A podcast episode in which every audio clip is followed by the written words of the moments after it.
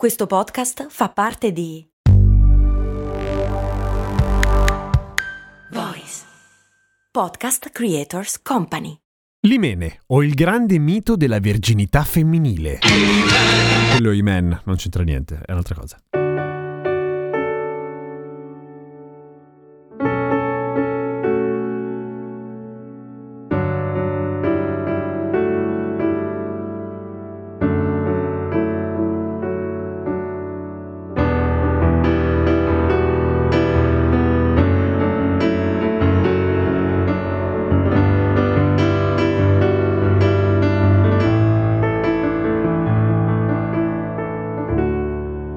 Ciao, sono Giampiero Kesten e questa è Cose Molto Umane, il podcast che ogni giorno, 7 giorni su 7, ti insegna qualche cosa. Tutti noi e tutti voi, con ogni probabilità, a un certo punto della nostra vita siamo venuti a conoscenza di questo pratico dispositivo di cui erano dotate le femmine, ovvero l'imene, una sorta di sigillo di garanzia che era lì apposta per attestare o meno le virtù della persona che lo possedeva o l'assenza di virtù di chi non lo possedeva più. Perché l'imene appunto è una sorta di Warranty Void If Seal is Broken in versione sessuale, cioè è una parte del corpo, nella puntata di ieri che non c'entrava niente ma in cui si parlava di imenotteri, abbiamo scoperto che imen vuol dire membrana, quindi questa sorta di membrana che chiude completamente il canale vaginale e che si spezza, si rompe in modo irreparabile nel momento in cui la padrona del succitato canale vaginale decide di fare sesso, buttandosi via naturalmente e decidendo di non preservarsi per il degno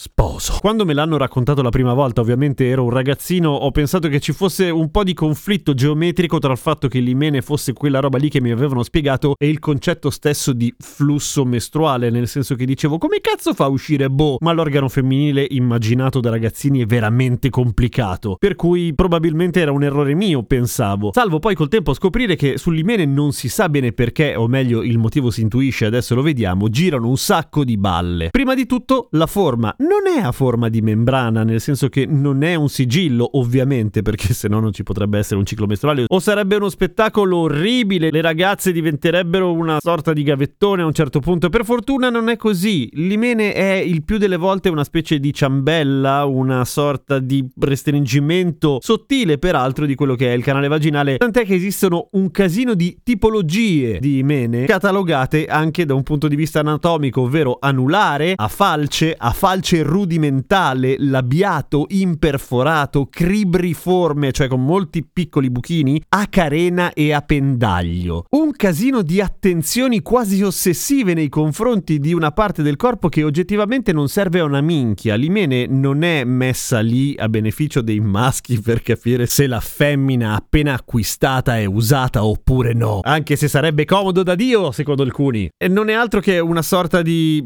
retaggio di produzione, un po' come le sbavature di plastica di, dei pezzettini stampati, dei modellini, no? Di quando. Cioè, il nostro corpo è pieno di queste cose, di pezzettini che non servono a un cazzo, che sono chiaramente il retaggio della fase produttiva, diciamo così, di quando siamo stati stampati. Non funziona proprio così la gestazione, ma ci siamo capiti. Un'altra teoria ipotizza, dal momento che ci sono molte mammifere là fuori di altre specie che hanno effettivamente l'imene, che la funzione non sia altro che protettiva finché la donna o la femmina dell'animale in questione non è attiva sessualmente, è inutile rischiare che ci siano, che ne so, infezioni oppure che la vagina sia esposta a tutta una serie di rischi in più. Solo che siccome in alcuni casi poteva succedere che durante il primo rapporto sessuale l'imene si rompesse e quindi ci fosse un sanguinamento, Anche qui non ci sono prove che il sanguinamento e la rottura dell'imene siano correlati, tra l'altro. e quindi la prova della purezza della donna, di cui probabilmente alla donna gliene fregava relativamente, quello contento era l'uomo che diceva oh sono il primo quindi è mia, questa cosa ha avuto nei secoli dei secoli una ricaduta culturale enorme ovviamente, che il patriarcato è un'invenzione antichissima. Provate a pensare al mito che purtroppo non è un mito ma è vero di quella cosa dello sposo che mostra a tutti quanti il lenzuolo sporco di sangue a dimostrazione che il matrimonio che è appena stato consumato cazzo era vero, era giusto, lei non aveva fatto sesso con altri prima. O casi ancora più estremi, ce ne sono in un casino di paesi, quelle che vengono chiamate ispezioni condizioni di verginità, cioè in cui le istituzioni, le autorità obbligano le donne a sottoporsi a un'ispezione per vedere se sono vergini oppure no. L'esempio che viene citato in questi casi di solito, quello più famoso, è l'esercito indonesiano, in cui le donne possono partecipare, possono fare le militari, ma le reclute devono sottoporsi prima al test di verginità. Come? Ti guardano, ti osservano l'imene, una roba poco intrusiva, insomma, e dicono sì, sei vergine, no, non sei vergine. In Egitto sono una roba abbastanza comune e ce ne sono in un casino di paesi adesso, senza andarli a citare tutti quanti. Il problema è che appunto, ripeto, è una minchiata. L'imene non sempre si rompe perché a volte è molto elastico, non sempre c'è un vero e proprio imene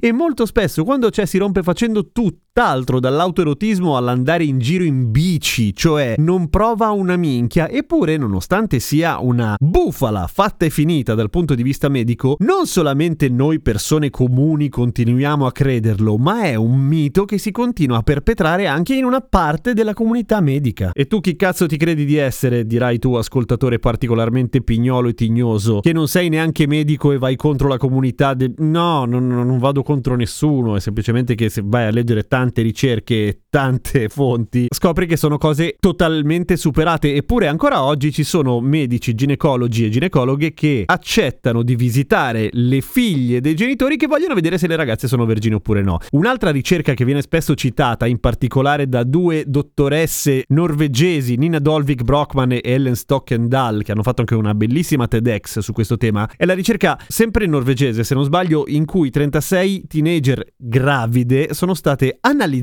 per vedere se fossero vergini, ovviamente. Spoiler, credo che il risultato si sapesse già, nel senso che i medici tendono a diffidare dal concetto di partenogenesi nell'umano. 34 di loro sarebbero potute tranquillamente esserlo. Solamente due avevano chiari segni di penetrazione, per cui è completamente randomico, è completamente casuale. Breve inciso, giusto per fare chiarezza. Si sta parlando di ispezioni che guardano appunto la presenza o meno dell'imene per vedere se una ragazza è vergine. Gli esami di cui avrete sentito parlare, a cui sono sottoposte le vittime di violenza sessuale per vedere effettivamente se hanno subito abusi o meno, sono diversi e non guardano quell'aspetto, si concentrano più che altro sulla presenza di traumi o lesioni. È un altro discorso. Fine dell'inciso. È interessante questa cosa però che sia un mito cazzo duro a morire, perché è appunto comodo e perché ovviamente restiamo forti e puri una società patriarcale in cui è importante sapere se una femmina ha fatto sesso ed è importante saperlo oltre quello che è il suo racconto, nel senso che tu me lo dica o no, non me ne frega un cazzo, o meglio,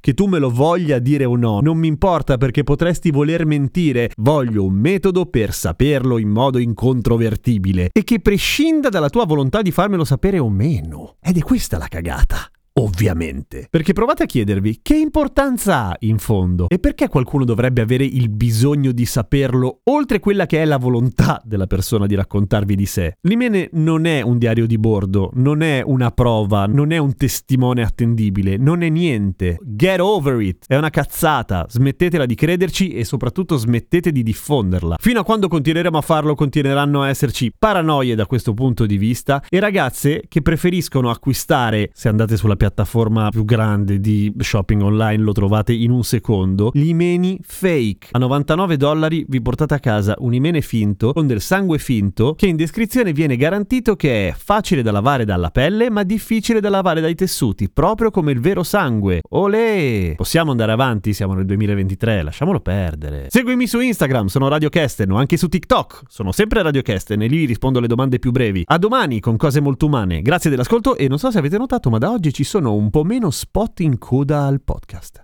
Bella.